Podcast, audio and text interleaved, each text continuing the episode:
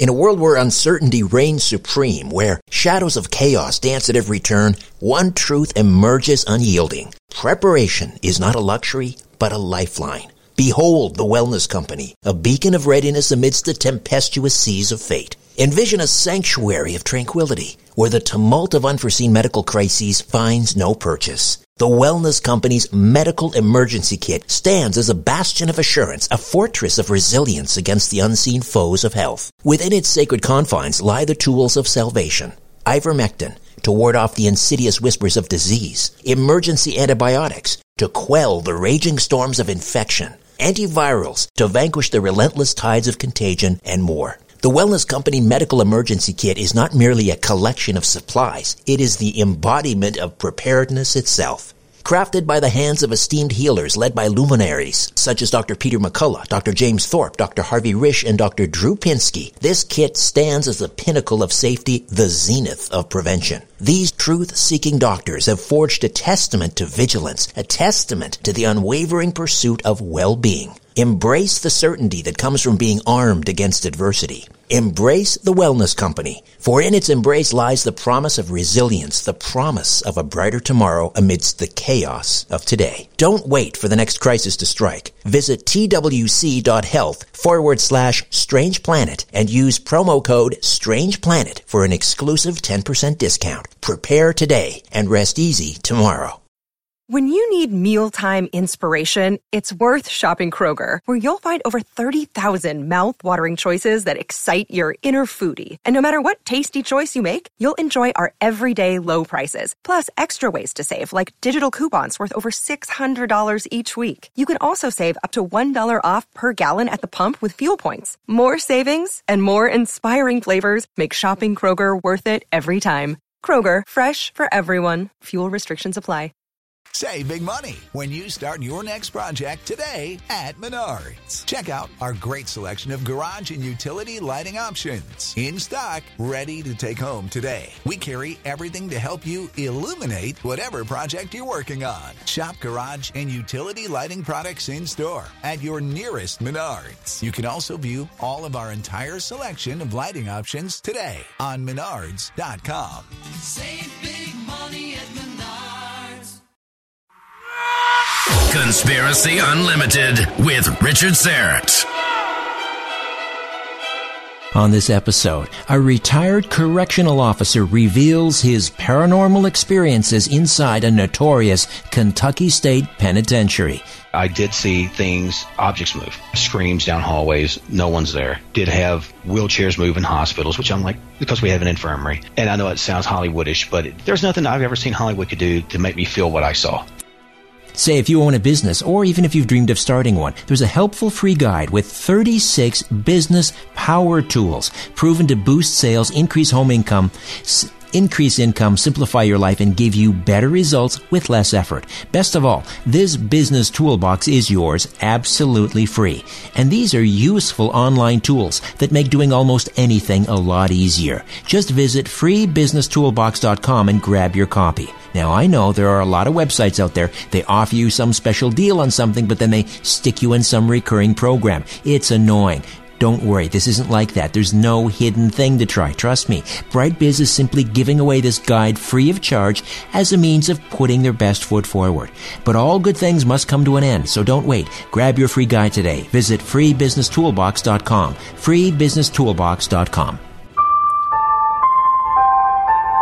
Conspiracy Unlimited with Richard Syrett.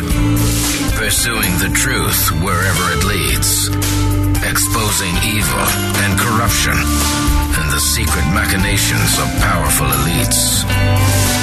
Revealing the high strangeness beneath the surface of our supposed reality. Coming to you from his studio beneath the stairs. Here's Richard Syrett. Hey, welcome to your Wednesday. Uh, some friends of ours were over the other night and they were talking about binge watching Orange is the New Black and how they're looking forward to season six or whatever it is. I've not seen a single episode. I don't even have Netflix. Uh, but this is a television program about life inside a woman's minimum security prison and all of the strange things that happen. I guess it's part comedy, part drama, and I'm guessing guards see a lot of strange things inside prison. Most of it probably not very funny. Uh, and then I was reading this article that collected stories from prison guards on a Reddit discussion about the weird and creepy things they've witnessed. And one was about this guard witnessing a fight between an MS-13 gang member and a member of the Bloods inside the prison yard. And MS-13 gang members are absolutely like the worst of the worst, the lowest of the low uh, Trump was right. They are absolute animals. And the, the idea that he would be criticized for saying that is just beyond the pale. Don't get me started. Anyway, this prison guard watched this MS-13 gang member take down one of the Bloods. He knocked him out and then he was actually trying to rip the eyeballs out of his sockets before another guard intervened. Uh, absolutely horrific. My guest uh, on this episode is, in fact, a retired corrections officer from Kentucky, and he's seen some pretty bizarre things, but we're going to steer clear of the murder and mayhem. He's here to talk about the paranormal. Uh, in fact, Kentucky State Penitentiary, where he worked, opened its heavy iron gates to the condemned over a hundred years ago, and yet many of them, long deceased, apparently, still walk its corridors. Author and paranormal researcher Steve E. Asher is a Princeton, Kentucky native. He loves music as well as being in nature, most often at night. He's a 10 year veteran of both corrections and law enforcement. He's been investigating both the paranormal and the macabre for many years. He's researched ghosts worldwide, including in Thailand. Steve cares for his family of five along with his wife Cheyenne, and when he's not writing, he's teaching special needs adults off on investigations or meditating in the flower garden at his home. Steve Asher, welcome to Conspiracy Unlimited. How are you, my friend? I'm doing great, sir. I appreciate you having me on the show. So let's begin at the beginning. Tell me about your your times uh, as a, a, correctional officer in the Kentucky State Penitentiary System. Well, uh, like I said, it's it's been a minute. Um, I have uh, since then I, have worked with special needs adults now, uh, but at the time I was there, uh, I did a total of ten years in corrections uh, between that and law enforcement. Um, I went in having a few years of training at a medium security prison, um, and you know, I thought I, you know, I kind of had it figured out. I was I was still pretty young. I was in my mid twenties, and once I went into the Kentucky State Penitentiary, which is a, a super max, I quickly learned that you know the rules of everything I knew before did not apply. This was a totally different animal. Uh, you know the the custody uh, levels were different, the interactions were different, uh, the the the actual f- physicality of, of the structures were different. It even the way it was set up was very uh, gothic, very high peaks, very brick walled. You know, as you might consider something of the old old guard of penal colonies, you know, or penal systems. Uh, uh, the, the place I worked before was a, a, medium to minimum, and you know there was a lot of open ground and dorm style settings. You know, everything here was one person cells, and uh, it was uh, it was a totally different game. And then, uh, how did that? How did that shape your or change maybe the trajectory of your life in terms of what you're doing now? Did you, for example, while you were working in the Penn, in the Penn State system, did you develop uh, a belief system regarding the paranormal, or did you have that going in, or how did that develop? Well, uh, I'll tell you what. The way it started was I was a real scared kid. Um, before I was very, you know, very old, you know, early, early toddler years and things like that. I was scared of everything, and that was during the time when stuff like The Exorcist was coming out and all these big paranormal blockbusters that were just super scary. And uh, you know, as a kid, better or worse, I got to saw these. I got to get to see these films and, and really frightened me. And which I would have, you know, a lot of you know nightmares and things like that. But I also did have some paranormal experiences, seeing shadows, things like that. And it was a deal where I'm like, okay, well, that's television. This is reality. Oh, so those are real things out there. So I had two ways I could go. I could either be scared of everything or I could try to research it. You know, the old thing of the old saying of there's nothing to fear but fear itself and knowledge is power and whatnot. So picture this. This is late, you know, probably late 70s, getting ready to go into 80s by the time I was, you know, 9, 10, or 11 years old. I'm going down to the local library and I go in there, and, and most kids are you know getting books on you know bird collecting, stamp collecting, uh, baseball. Well, I want to be a fireman, and I'll go to this lady, very sweet lady, very this is very Bible belted, very Bible belted area, and I say that with you know with all the endearment I can say, and I was like, ma'am. I need to find something on ESP, spontaneous combustion, and possibly the rite of exorcism. that went over well. well, you know, it set the tone for it. And, you know, I was, um, I don't know if you've ever saw, I'm sure you've probably seen the classic uh, Addams Family, the uh, little Pugsley character. That was kind of me. oh, yes. Well, I've, I was, always- I've always kind of been a roly poly guy.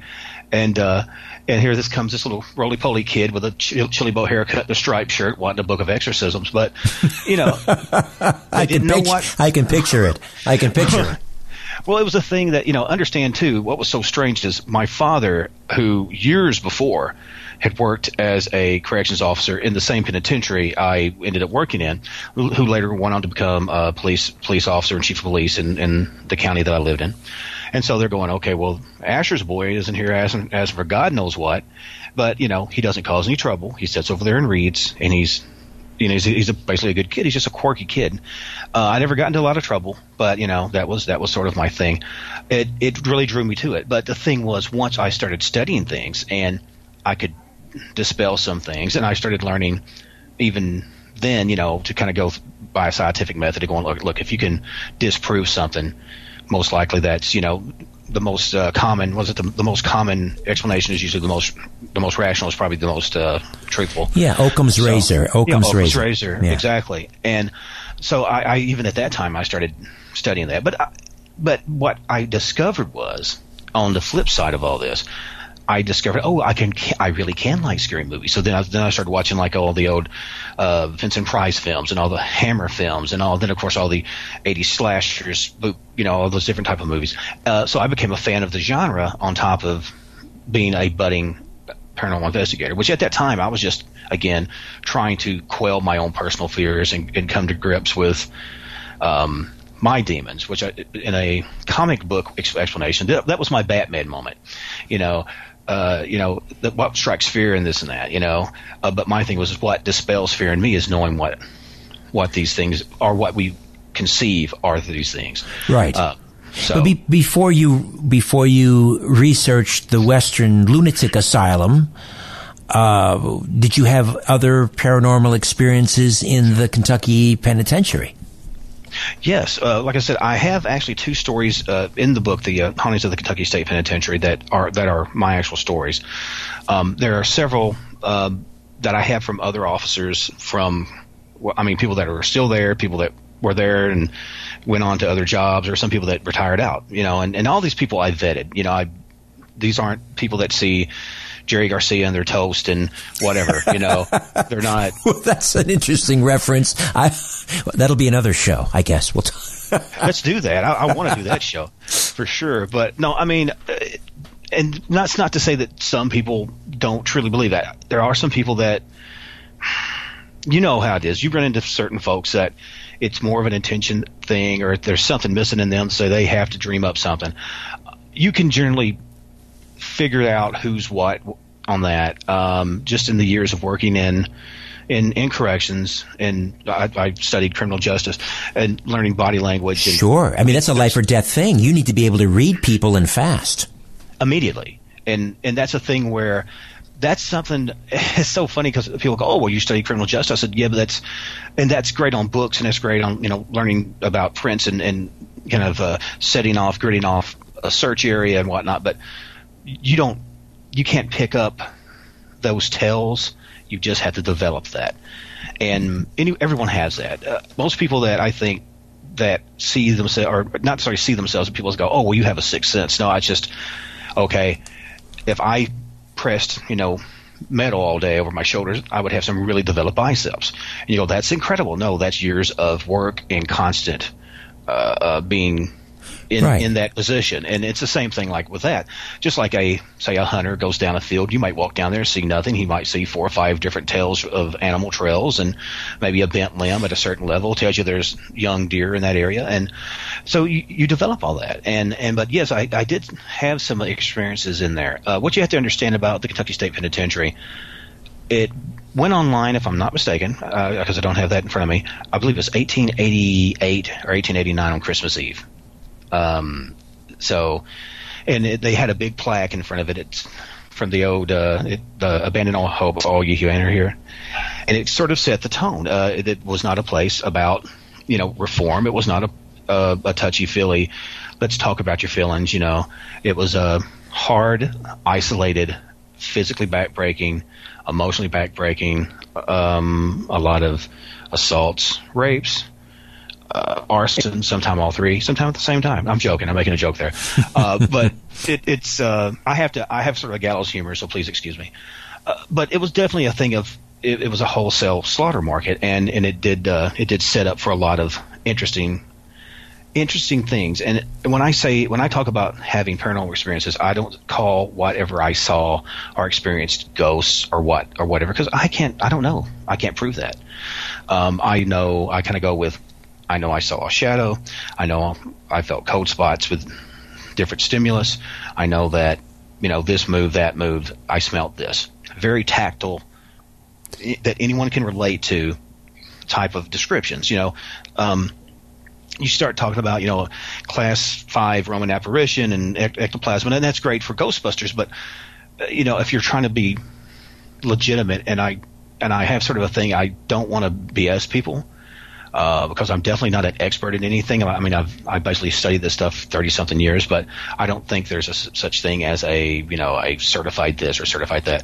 It's just people putting their time in. Right. You know what you saw, what you felt, what you smelled. It's a little bit like people who see some unusual aerial phenomena and deciding immediately that it's piloted by someone from Alpha Centauri. You you saw something, but what it is, we're not quite sure. But let's put it, let's park it over here in a category called the unexplained, and we'll figure it out later. Right. Well, and that's the way I try to go about it. Because, like I said, it's so, man, it is so easy for people to grab uh, something and run one way with it. So what And did you what did you see? Excuse me, Stephen. What so maybe your first experience at at the, the Kentucky Pen? Uh, what was the first thing that you witnessed that left you scratching your head? Okay, I believe it was the it was evening shift. We have uh, three different shifts: 7 a.m. to 3 p.m., 3 p.m. to 11, then 11 to 7.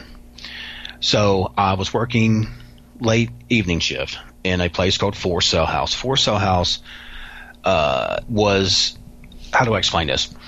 All right, you know how you have. All right, do you remember the old uh, cart systems that people used Oh to use yes, in radio? Yes, on eight track, the old eight track. Uh, Yes. Yeah. Yes. Well, you remember how sometimes they were, you would have a tower and there would be some on one side and one on the other side. Mm-hmm. Okay. It was like that, but each place where there would have been a cart considered that a floor. So you might have five or six floors, one on- on one side and another five or six floors on another side. And how it was set up, one side was prison side because that's the side that faces the prison yard, and there's another side called Riverside because that faced the uh, the, the Cumberland River and was just basically a, a thing to be set up to help the people running the control center because everything there is controlled. Every cell opening door is controlled by an officer down where I was working at in the control center. And then you have officers get buzzed in onto every walk and buzzed off on every walk. And there's cameras at the ends of every walk. I mean, it's it's very micromanaged, you know, and, and for good reason because violence pops off constantly. Well, I was working in the control center, and we have various monitors set up uh, above the switchboards to where you can watch the officers or watch any sort of movement or, you know, see if somebody's setting their cell on fire or flooding it or whatnot. Well, there's the highest one, I believe, if I, my memory still serves, was, I think, 16, and it goes all the way down to 20, which now this 20 is a single single walk, and that's on the right side, and that served for usually people who worked in the kitchen that got up early, and that was almost like a meritorious thing. You didn't have to look at another guy over there using the bathroom or doing God knows what in his cell. It was a little bit, little bit quieter. Anyway, so uh, I was watching that, and I was watching a uh, some sort of anomaly on the camera, and I thought, well, maybe a light's flickering or something like that.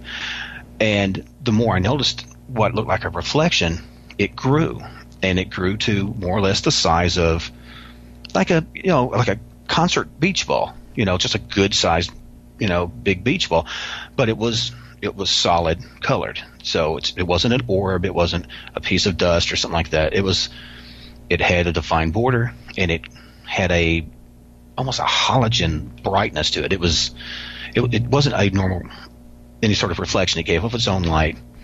It lit up the hallway. It, but the thing was, it didn't cast any sort of reflection. It didn't. It wasn't like it was a physical ball with a light in it, which should have had some sort of shadow somewhere. And so I kind of saw this thing form. You know, this is this is after three or four different little walks of the walk officer, and I'm watching this thing, and I don't say anything at first. I'm thinking maybe somebody's playing with me at first. Oh, well, then this thing actually starts to hover and move down the walk toward the front camera. And so I'm going, okay. So then I, I zoom in on it. I'm looking around. I see no hands out the window. I see, or, or through the bars because everything's barred, barred gates. This thing comes forward and it hovers maybe four feet in front of that camera.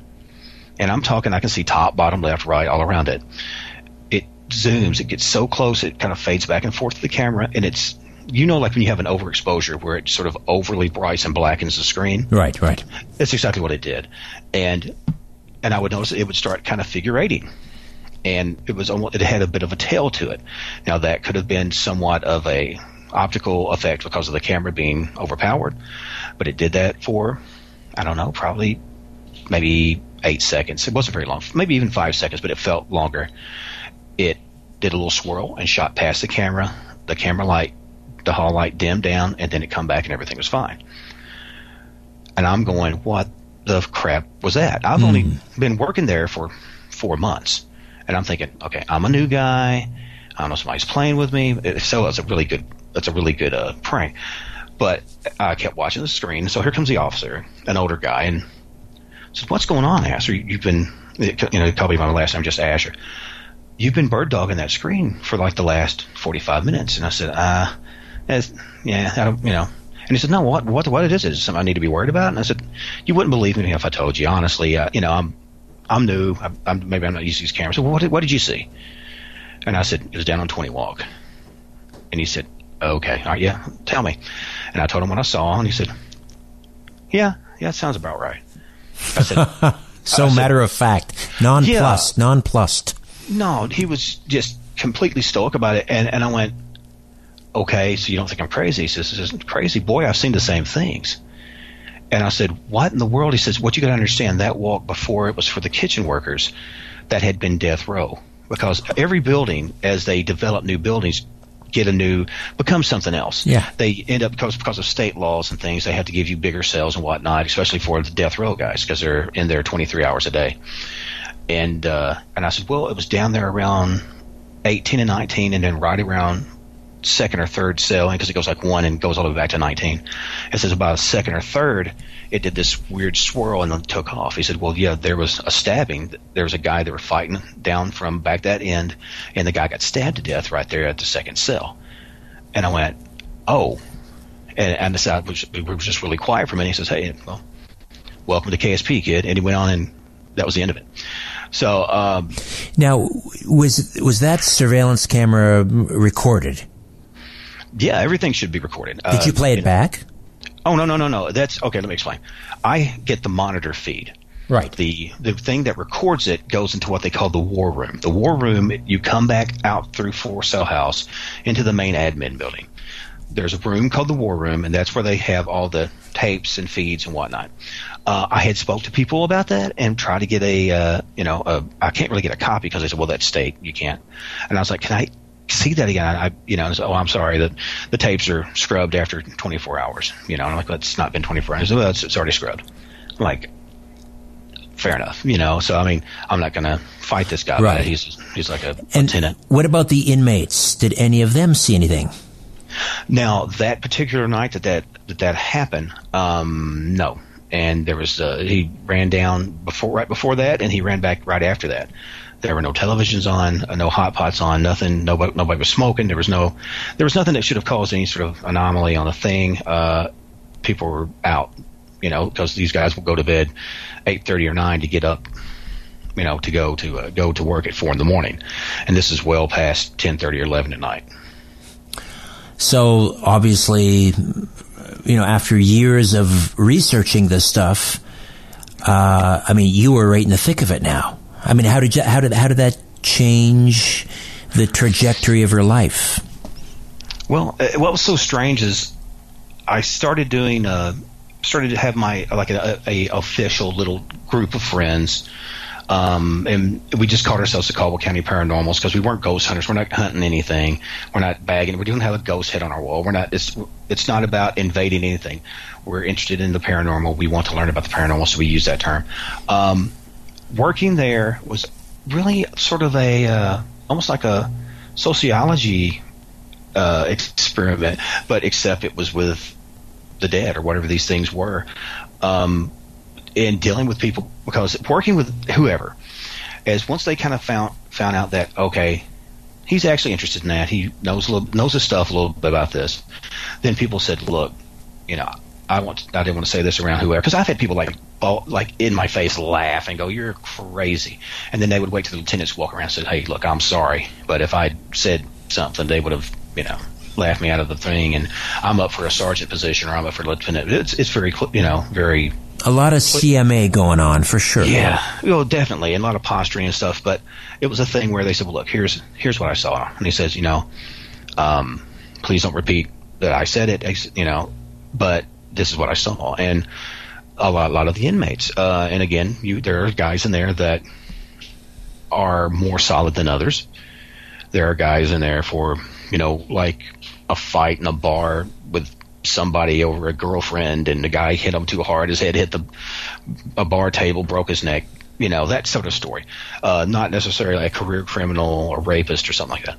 Um, but I had relatively, and again, being a solid person is a gray area when you walk into a penitentiary. Um, it's very, it's not, it's very not black and white.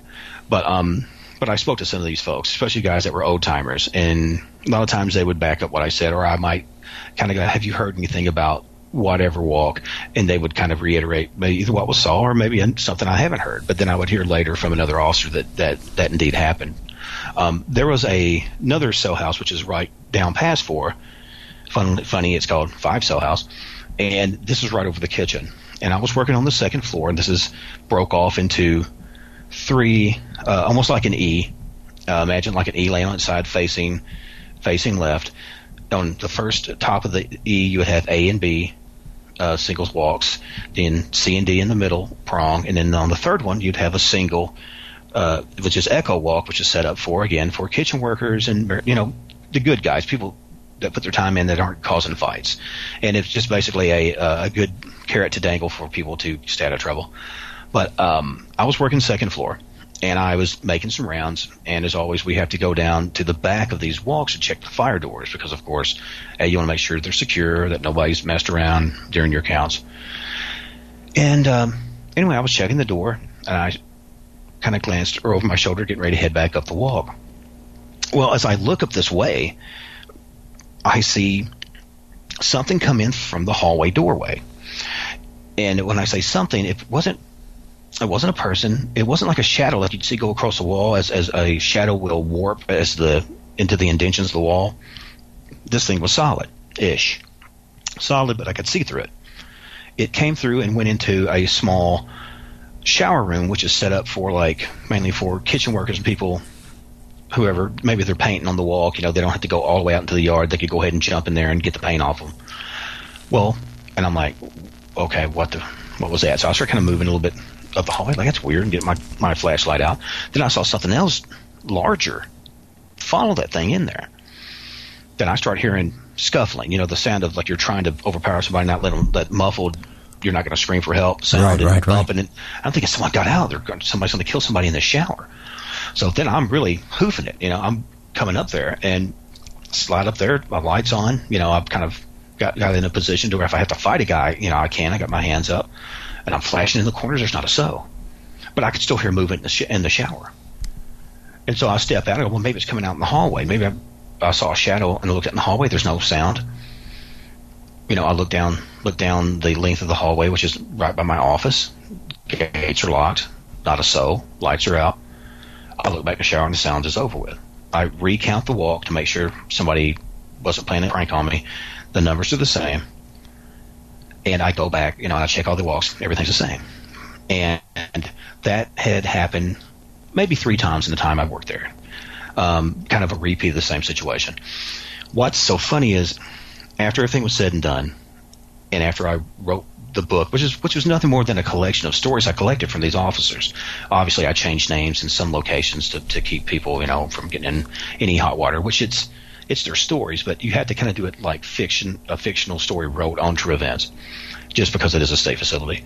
Um, and they reiterate the same story. Or some people go, "Oh, hey, you know, my cousin said he's going to get my get that book for me. I'm really excited. You know, I've, you know, you, what you heard about this walk or that walk? And some of the things I had experienced. I said, well, wait till you get to chapter 16. You know, so and then they'll come back. Oh my God, that's crazy. It's like you're retelling what happened to me.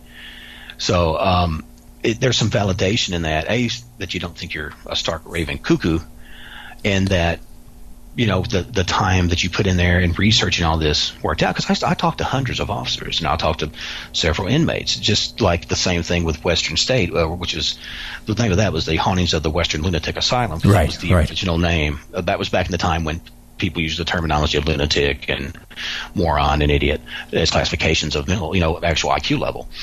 Um, but I'd spoke to a lot of workers there. I'd spoken to people that are obviously still there some people that had family that knew of stories back from the the initial onset of the facility coming up, and I think it was like 1854. And the thing is, like with the penitentiary, they come up in like 18, I believe 1888. Mm-hmm. So all these are they have the same sort of story of, you know, the the large imposing stone structures, the underground tunnel systems, which is a whole other eh, facet of that. Do you remember all those prison break movies and the inmates would be running through the swamps in their black and white prison jumpsuits? Maybe a couple of them would be chained together. And in hot pursuit, you'd have the prison guards and their bloodhounds, of course, hot on their trail. Bloodhounds are amazing dogs. They're trained to do a very specific job.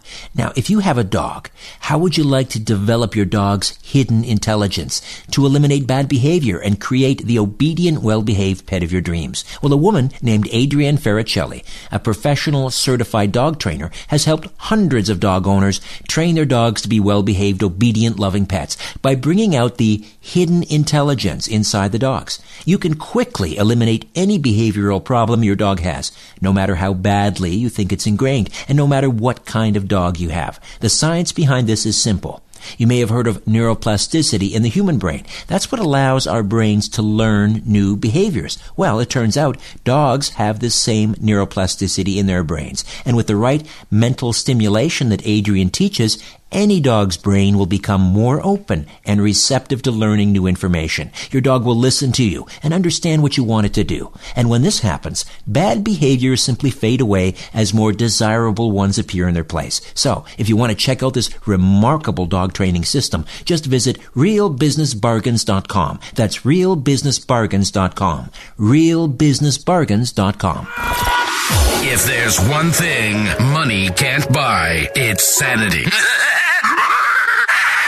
Conspiracy Unlimited with Richard Syrett. Steve E. Asher, author of Hauntings of the Kentucky State Penitentiary, is here. Do you think, excuse me, Stephen, but do you think the construction material has anything to do with the the activity? If if we think of it, if we think of this paranormal activity as some sort of uh, repeating loop of, I mean, is it a repository of negative energy? I guess is what I'm asking. Absolutely, and, and, and I'll expand on that a little bit if I can. Um, and again, this is, and I will give you I will give you what I think is going on after, after I give you my spill. Okay, Western Kentucky is built over fingers of the Mammoth Cave system, which is just an expansive cave system. Uh, what we have, especially under like Caldwell County and Lyon County, which is the counties, uh, some of the town, counties that are connected to these facilities, we have a karst system, which is a lot of limestone with a lot of aquifers under it.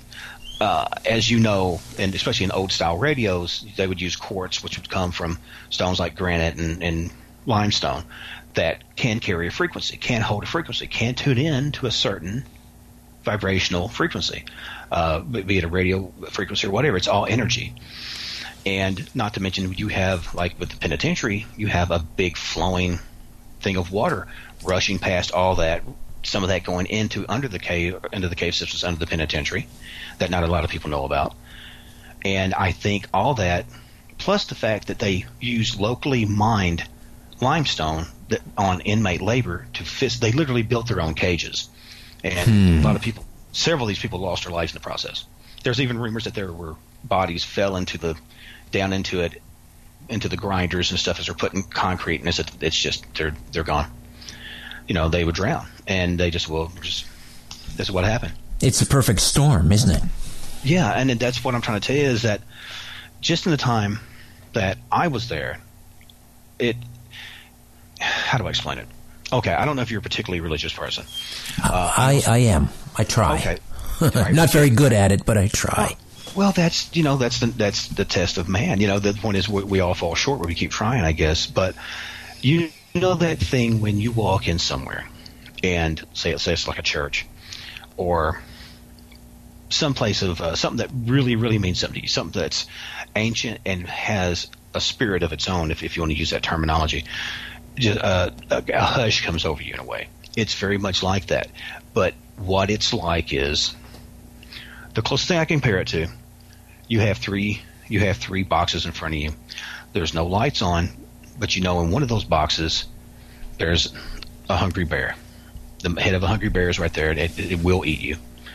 And as you're moving your hands over those boxes, you can feel that apprehension, that fear, all that trapped, pent up, just rancor of, of that people have experienced, and, and all this overlapping, all that stuff. You know, because it's not just the prey; it's the predator, and then sometimes those roles are switched. Then you bring in the, the supervisors, which, especially in the early early days, weren't much better than than who you had in the cells because you had to have really violent men to control other violent men Interesting. And- yeah.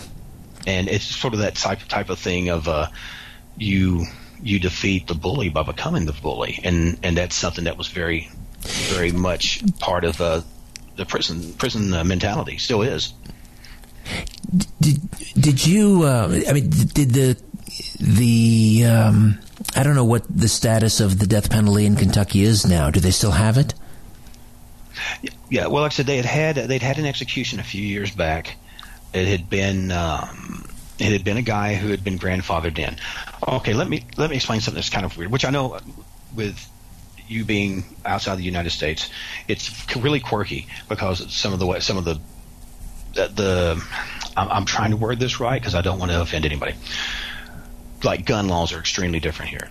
Uh, uh, violent crime is, is treated a little bit different here, and that doesn't mean it good. It's good or it's better or it's worse. But it seems like um, the way it was. We had a guy who was grandfathered in. He had the choice. He could either die by lethal injection, or he could die by the electric chair. Uh, he wanted to be shot, but they did away with that in the, I believe, the 1950s. We had hangings there. We had hangings up until like the 1920s. Oh, we had we had. Uh, I think the last hanging here in Toronto was 1967. Wow. Mm-hmm. That's that surprises me. But but what I, I, I guess what I was getting at is if if there's a you know the the Green Mile there and an execution chamber and whether you had access to that and if you saw anything. I did. I um, one of the first things they do, they'll take they'll take new people in once they complete their uh, their Common Core, which you had to go X amount of weeks and stuff and stay after the Capitol and go and learn all the legalese and learn all this and that. And uh, one of the, the sort of things once you do that as a reward, which is really kind of a gruesome thing, they'll take you to where Old Sparky is. Old Sparky was the electric chair that uh, killed, I believe it was 32 men in one day back in the 50s, I believe. Um, it's it's like world famous for its brutality. And anyway, so they walked us through there and set you in the room, and you kind of got to sit in the room and, and understand the, the realities of the place. And they even said, "Well, you, you can sit in it if you want to," you know. And and most almost every guy was like, "We all sit in it," you know. Some of the girls were like, "Nah, nah I'm I'm good." Not because they're scared, because there's like I have nothing to prove. But and then of course some people would joke with each other and act like, "Oh, I'm getting electrocuted or something."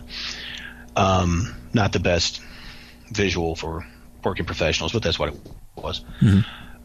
I did decide to sit in it, and I, I debated on it. I said, you know what, I want to sit here and think about it. So I, I, I sat there and I was like, okay, well, I'm sitting here. I can I can feel the the code plate to my back and and all this. And I'm laying up against you know into the seat like they would have like they had you strapped in. And I'm thinking, what would I be thinking those last few seconds? What would my what would be my instinct just as a human? And I said, what's the thing that I thought back to when I was a kid? I don't know if you have brothers or sisters. I do. Okay, well I had I'm the youngest of seven, so I had both above me. So I, Ah, I got to get all youngest of five. Youngest of Yeah, five. Okay, well, you, you you got battle scars too then. well, well, you know how like your brother or sister would come up and say, "Don't," you know, like kind of like they're going to pop you and you flinch up, you know, up you flinch, you know, that kind of thing. You know, give you a sock in the arm. At least I did that here when I was a kid. Uh, um, and I said, "Well, you're going to brace yourself. You're going to tighten up, like like I guess you think you're going to be able to flex off this electricity." And when I did that, I, I bent my hands, you know, kind of tight on the pads, and uh, I felt the weirdest thing. Um, the the seat felt different, and I didn't understand why. It felt really kind of prickly, and I didn't understand it. So I got out of my seat, and I looked up under where the arm pads were, and there were like thousands of little semicircles, and I and I'm like, and they were like black, little black semicircles, and I'm like, oh my god, those are fingernail prints. That's where they buried their the, the Ah. surge hit them, and it burned them into their it burned them into the, the pads Right. and and it really it really gave me a, a very good wake up call. This was not I wasn't there to be cool. I wasn't there to be you know the man or like that. I was there to do a job and and if need be, see that these guys go to this go to, go to this end. Um, the thing was, as soon as I did that, this really strange feeling uh, of a uh, presence hit me, and I was talking to the man who was giving us the giving us the tour. Uh, it was a uh, unit administrator Brown was his name, and uh, we're walking out, and he said, "So, so you're a retread because I come from another penitentiary there." I said, "Yeah," I said, "but this is definitely different." I said, uh, "So when do you uh, when do you get used to that feeling here?" Because it felt really like you're in the deep end of the pool. I just felt really extremely constricted. And he said, "Oh, well, yeah, you know, the air conditioner or the heater." I said, "No, it's not the heater. I'm talking about." I always said, "Oh, yeah, no, you don't." I mean, you, you learn to work. I mean, you'll either learn to work through it or you won't. And most of those guys that can't leave. Right. And I, and I said, well, no, I mean, I got a family to feed. I'll work through it. But the dangest thing, I'm sorry, I almost cussed on you. The dangest thing, uh, we went to go eat lunch and, and the inmates and officers eat the same. And we're all sitting there and everybody's looking at each other across the, across the line, as it were. And I go to uh, wipe my face with my napkin and I, I smelled something I thought was a napkin and then I, I put it down. I smelled my hands. My hands smelled like burnt skin, and it literally stayed like stayed like that for like, Lord, days. And I, I did everything: lemon juice, tomato juice, everything. I couldn't get the smell of death off me for quite a while, and that um, I don't know.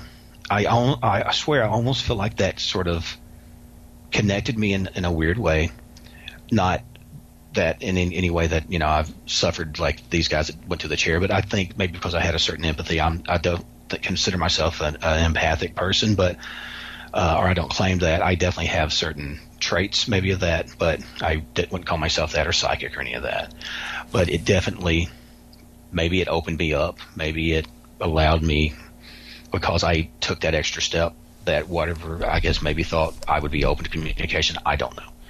Um, but like you were saying, all that pin up rage, murder, confinement, cheat, you know, all, all the back and forth did, and it just feeds on itself. It's like a self perpetuating battery. My father, uh, again, who I'd mentioned, uh, who's no longer with us, told me when I was going to go work there, he said, um, son, I love you, which my dad was a very John Wayne guy. He wasn't, I, I love you and give you a hug guy. He was a very old school type cop. He said, look, I love you, but I, I don't think you got the right heart for it.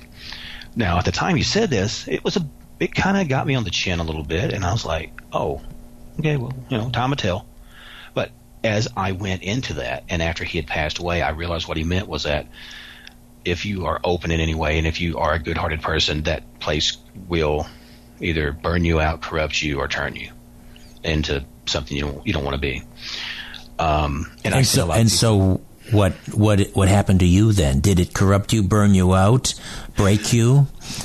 What? Well, well, I mean, it definitely, like you said, it did. It did leave a stain. It did leave a stain in regards of of uh, dealing with stuff in the paranormal. Uh, it, it seemed like it kind of amped me on that ability, but it did burn me out. Uh, you you can't be in that sort of environment with all the all the games and all the setups and all the this and that and not affect you. I mean, I at the time I was extremely, I wouldn't say extremely um, spiritual, but I was a fairly religious guy, and I held to that really hard. Um, you know, I didn't go getting caught up in a lot of the stuff that the, some of some of the people were involved in, uh, which is probably the reason I'm still married. You know, 23 years in, uh, I saw a lot of guys absorb what they saw, what they felt, what they experienced in that place, and they turned it, turned it inside them, and they destroyed themselves drinking and whatever. Uh, the the average life, uh, it's the average lifespan of a correctional officer after retirement is two years. Wow. And I Yeah. thought I thought former NFL players had it rough. well, I mean, you know, there's that thing. There's a thing where, and I've seen it with people.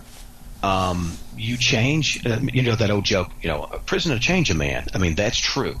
Uh, all joking aside, uh, especially if, say, if you're an officer, you know, you're used to telling guys when to get up, when to sleep, when to go use the bathroom, and you do that long enough, you try to do that on the street. Now, maybe that maybe they'll listen to you, or maybe they're going to somebody's going to shoot you. You know, that's the thing. People don't know how to disconnect from that, and they become institutionalized. That is their world. Hmm. And so I can see why people's spirits get stuck in there because their story, you know, and as I was mentioning in the book, there's stories about you know officers. They're seeing officers from like the 1930s or 40s walking around in there, you know, in, in spirit form, just doing doing that job because that's all they know. That's Did all you they see love. did you see any of that? Now, see, I never saw I never saw a spirit, but I did see things like objects move. I did see, uh, you know, have screams down hallways. No one's there. Did have like wheelchairs move in hospitals, which I'm like because we have an infirmary, and I know it sounds Hollywoodish, but it it, it wasn't. There was nothing Holly. There was nothing I've ever seen Hollywood could do to make me feel what I saw. Let me ask you a final question, and I have to have you back because we haven't we haven't even gotten into the uh, the so-called lunatic um, asylum in Western Kentucky. Uh, but after your experiences,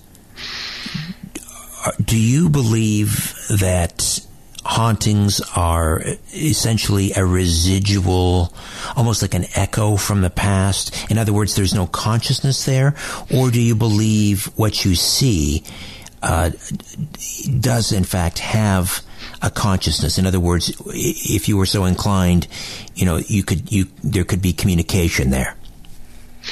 Well, uh, my and my, of course my answer is all conjecture, and which is somewhat of an educated guess, and just from experience and whatnot. Um, I believe a good amount of it is just a repeat, a looping, residual haunt. There are some that I do think are do have some sort of active intelligence, and I do think that um, I think at the root of it, it's like this. Uh, I was a big fan of Tesla growing up, and everything is can basically energy electricity driven.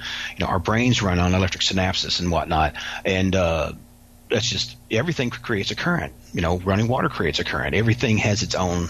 If you want to talk sort of a Native American animist vibe, everything has a soul, or at least an energy field. Any living thing, and I think that all that energy, especially stuff that is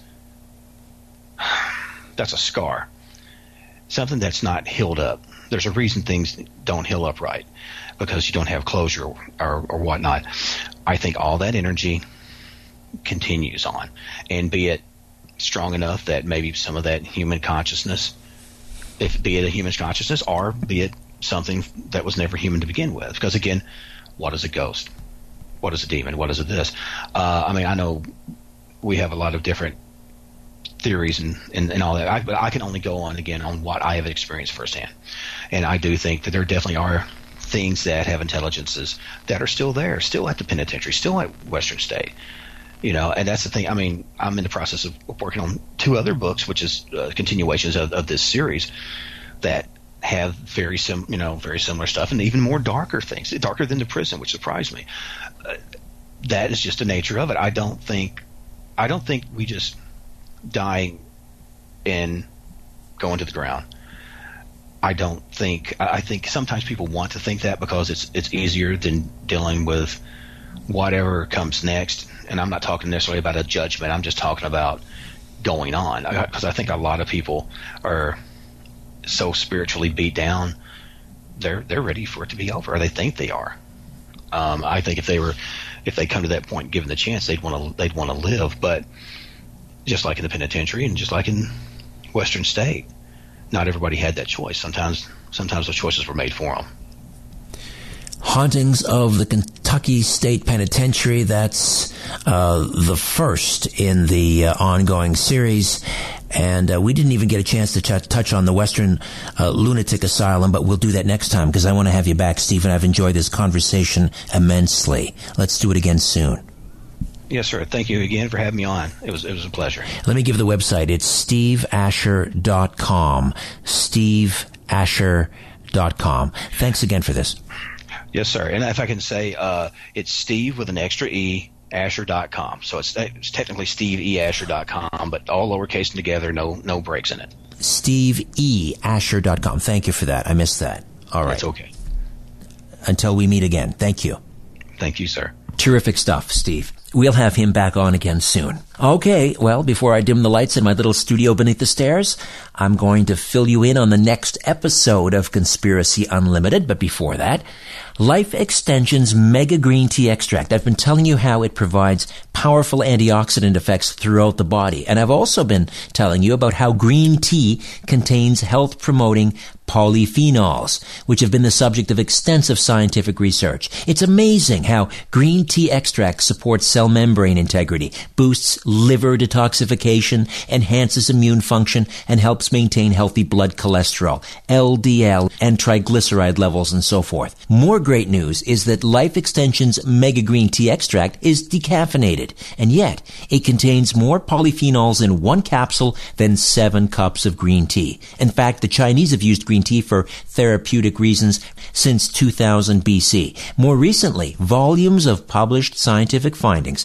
attest to its multiple health benefits. One capsule a day is all it takes. One capsule a day of Mega Green Tea Extract is all you need. Give your body what it needs. Order right now from Life Extension and save 25%. Just go to smartclickidea.com. Smartclickidea.com. Once again, that's smartclickidea.com. Coming up on episode 70 of Conspiracy Unlimited, Understanding the Tarot. Until next time, I'm Richard Syrett. So long for now. A new Conspiracy Unlimited with Richard Syrett drops every Monday, Wednesday, and Friday at conspiracyunlimitedpodcast.com. Blow your mind. That is all for now.